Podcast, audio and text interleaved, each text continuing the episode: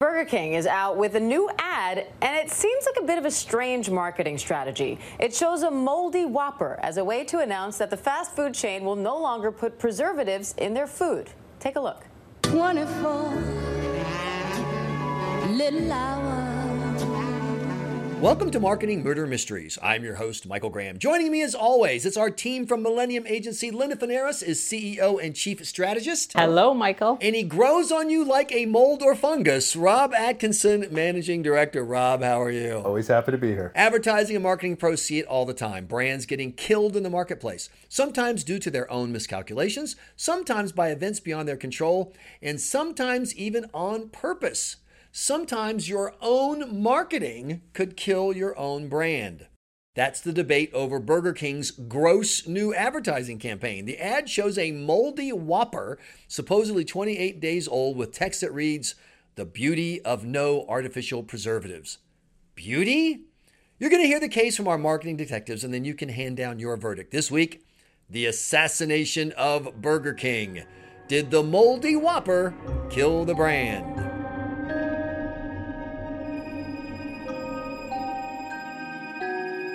So there's a lot of things you can say about food, Linda and Rob, and one of them that's universal is that if you leave it alone long enough, unrefrigerated, uncared for, it will rot, right? Well, except Twinkies, which we're told will survive the nuclear holocaust. So I keep a supply of Twinkies at my house at all the time. Rob, why are you so offended by this Burger King ad? It's sporable. The last image of this whole campaign shows the Whopper, and it goes from beautiful to moldy, which, great. I think that's it should go moldy, but I don't want to eat it. And my persistence of vision is like the last frame I see, and it never cuts back to the Whopper looking healthy again, is like, oh God, I'm left with the image of a moldy Whopper. That is gross. It's toxic. And I don't want that for me or my family. Linda, don't you see, quote, the beauty of no artificial preservatives in the Whopper ad? Well, I must say, this will probably be the only time that I actually agree with Rob. So, oh my God, I'm glad we're recording this. Yes, so believe it or not, though, what's so interesting is 75% of the people out there actually do like that ad, and 25% do not like that ad, which I find absolutely incredible. And what's the other data about message? In other words, does it communicate the message that Burger King wants? I mean, you know, McDonald's made some changes in 2018. I mean, I definitely think that it is communicating the message. However, I also do believe that they could have achieved this in a much more positive and as equally impactful way.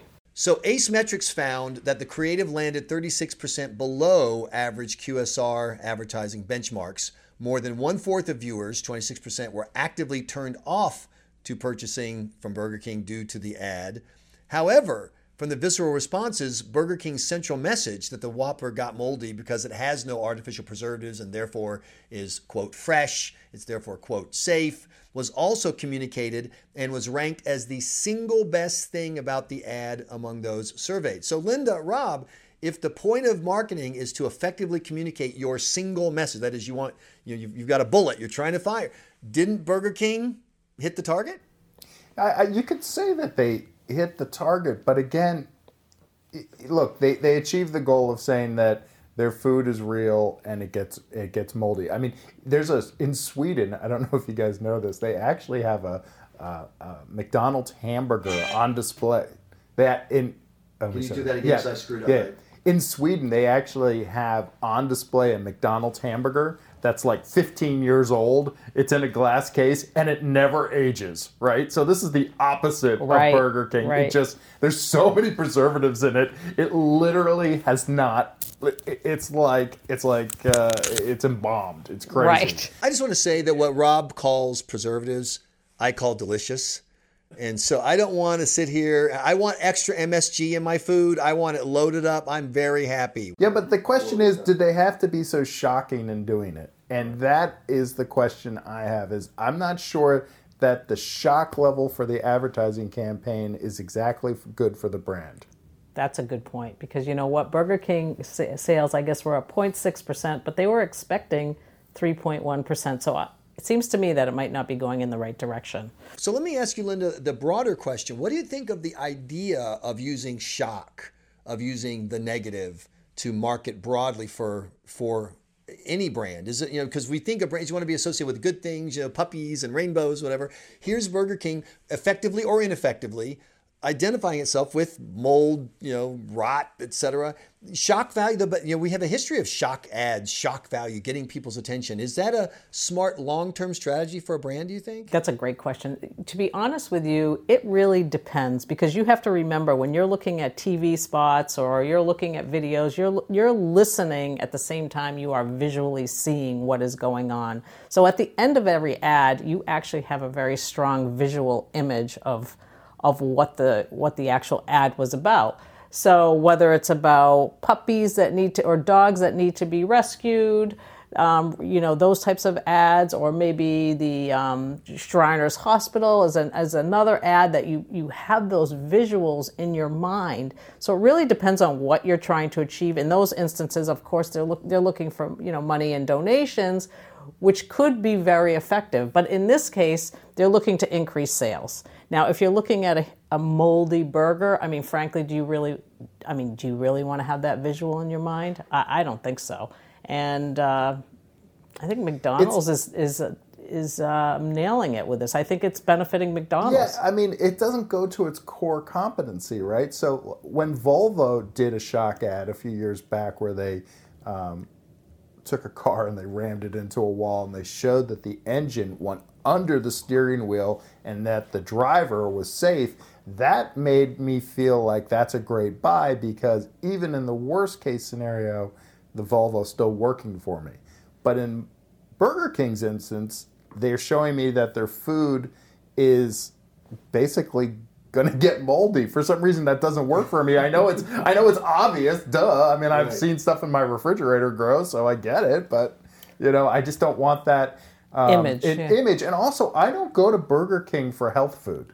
There are other places I go. I'd go to Subway or something like if I was making more of a healthy choice. So health and Burger King, I don't necessarily see them going together. And I guess I do wonder why. I mean, you could take an instance like that and you could make it into a very positive story. I mean, the imagery was pretty drastic.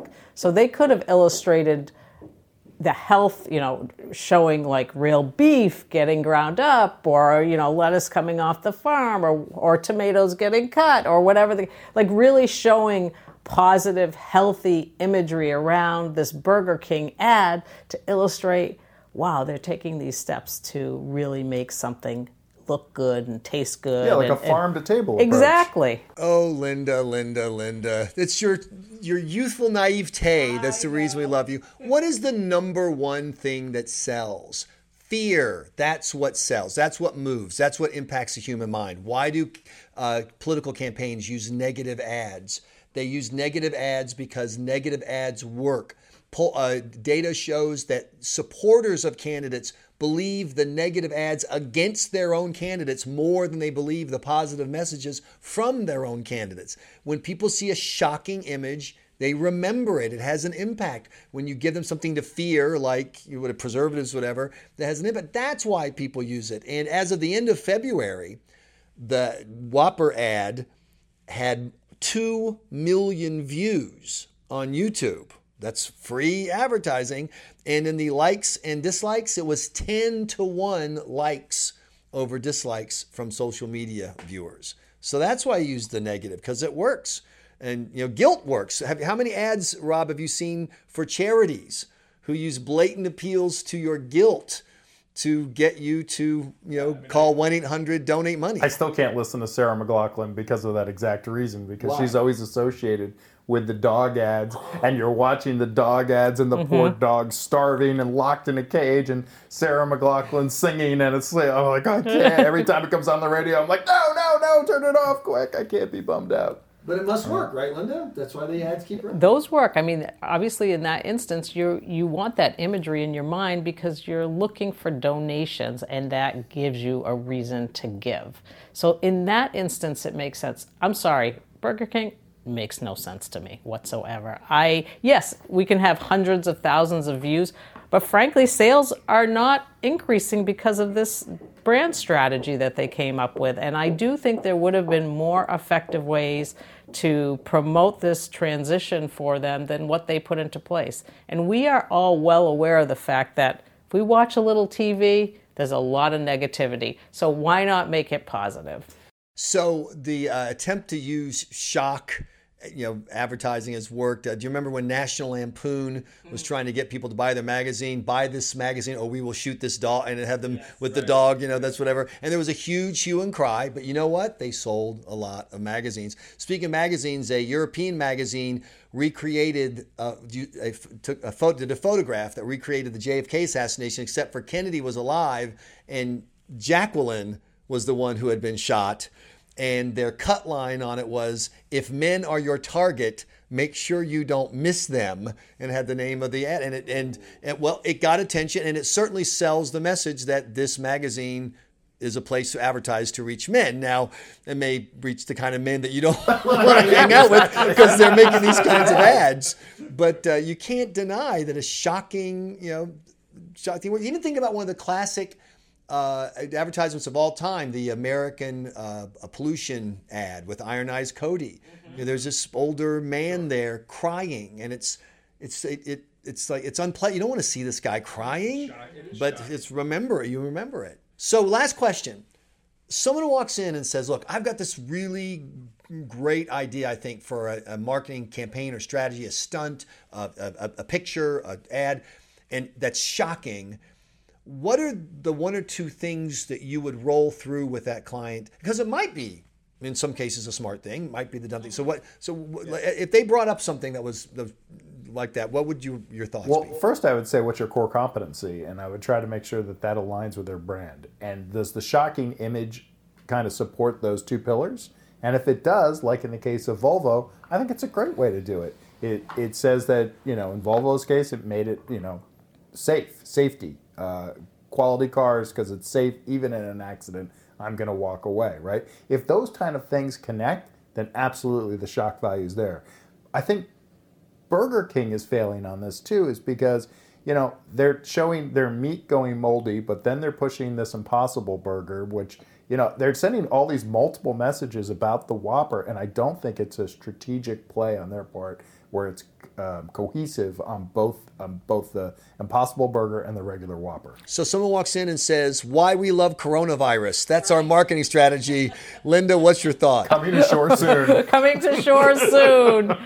I mean, I have to agree with actually what Rob is saying. And I think I'm coming down with the coronavirus or something. So, but one of the things that you do have to ask your client for sure is, what are you trying to achieve? If they're looking for donations, that's one thing. If they want to make an impact, that's another thing.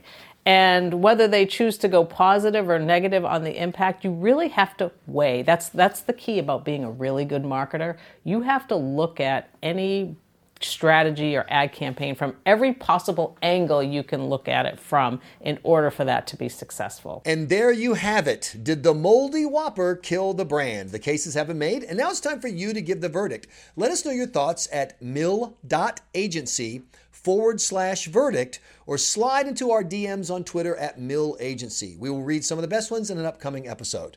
Make sure to never miss a mystery by subscribing to us on Apple Podcasts, Google Play, iHeartRadio, Spotify, or your podcatcher of choice. For Rob and Linda, I am Michael Graham, and we will see you next time. For now, the case is closed.